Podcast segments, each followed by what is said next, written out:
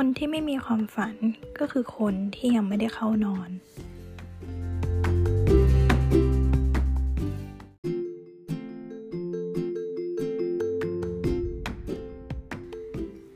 นนิทานกล่อมนิทราสวัสดีค่ะ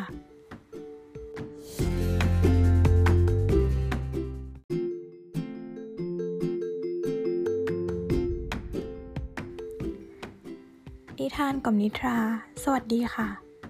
วันนี้นะคะเป็นเรื่องราวของหนูสองตัวที่เป็นพี่น้องกันแต่ได้อาศัยกันอยู่คนละเมืองและเมื่อหนูสองตัวพี่น้องได้กลับมาพบกันอีกครั้งจะเป็นเช่นไรวันนี้จะมาเล่าเป็นนิทานให้ฟังค่ะ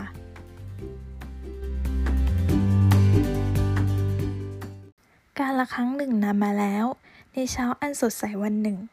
หนูบ้านที่อาศัยอยู่ในตัวเมืองอันแสนวุ่นวายได้ออกเดินทางไปเยี่ยมหนูนาที่ชนบทซึ่งตัวเขาเองก็ไม่ได้กลับไปที่นั่นมานานหลายปีมันเดินรอนแรมแบบไม่พักจนตะวันตกดิน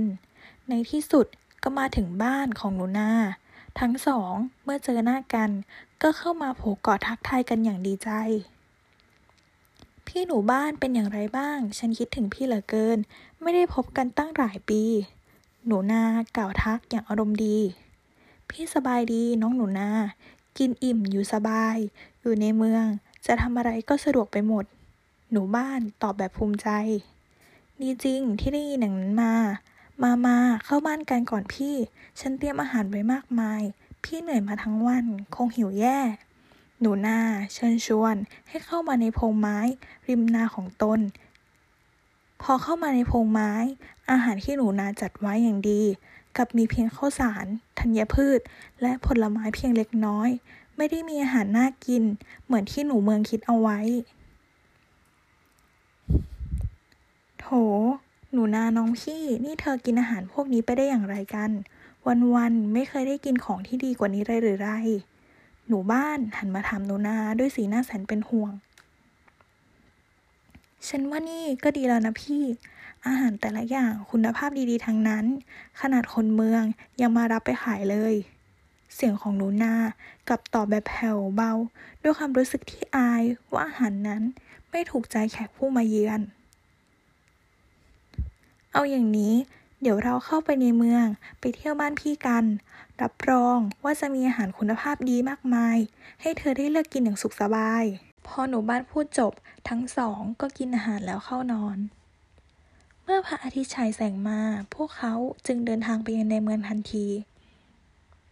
เมื่อถึงในเมืองอันแสนคับแคบแต่เต็มไปด้วยข้าวของทันสมัยหนูนาที่เพิ่งเคยเข้ามาในเมืองครั้งแรกก็รู้สึกแปลกใจเล็กน้อยที่หนูบ้านไม่อึดอัดหรือไรที่ต้องอยู่ในรั้วคับแคบของชุมชนเมืองแบบนี้หลังจากได้นั่งสักพักหนูบ้านก็ถืออาหารระร่านตาเข้ามาเสิร์ฟต้อนรับแขก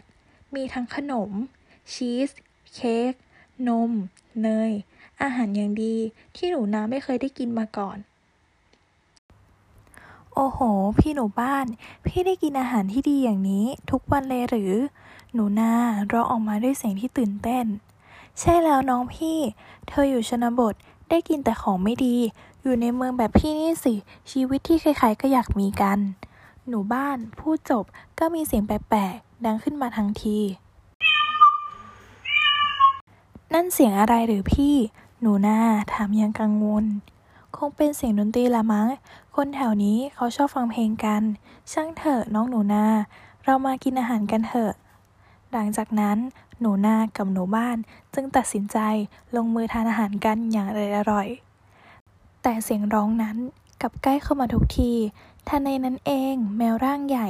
ก็โผล่เข้ามาใต้โต๊ะอาหารหนูสองตัวต่างวิ่งหนีกระเจิงด้วยความตกใจหนูนาวิ่งไปซ่อนตัวอยู่ในถังขยะนั่งตัวสั่นเทาอยู่หลายชั่วโมงแล้วค่อยกล้าเดินออกมาน้องหนูนาเสียงหนูบ้านตะโกนลั่นมาแต่ไกลเมื่อได้เห็นหน้าหนูนาไปหลบที่ไหนมาพี่นึกว่าเจ้าโดนแมนนะฆ่าไปเสียแล้วฉันหลบอยู่ในถังขยะฉันกลัวเหลือเกินพี่อยากกลับบ้านเต็มทีแล้วหนูนาตอบด้วยเสียงสั่นเครือแต่ที่นี่มีแต่ของดีๆรอให้เธอมากินอีกมากมายเลยนะ หนูบ้านกล่าวรั้งไว้ของดีแค่ไหนฉันก็กินไม่ลงหรอกพี่ขอตัวกลับบ้านไปกินของเท่าที่มีแต่รู้สึกสบายใจในชนบทดีกว่าพูดจบหนูนาก็เดินทางกลับชนบททิ้งให้หนูบ้านอยู่อย่างหวาดหวั่นในเมืองต่อไปจบไปแล้วนะคะกับนิทานเรื่องหนูนากับหนูบ้านเพื่อนๆคิดว่านิทานเรื่องนี้สอนอะไรเราบ้างคะดิฉันคิดว่านิทานเรื่องนี้สอนให้รู้ว่าสิ่งใดที่เรามีแล้วรู้สึกสบายใจที่ได้ครอบครองย่อมนำความสุขมาสู่ชีวิตเสมอแต่สิ่งใดที่มีแล้วหวาดหวั่นทุกครั้งนั้นคือความทุกข์ดังนั้นเราควรพอใจในสิ่งที่ตนเองมีแค่นั้นก็เพียงพอแล้ว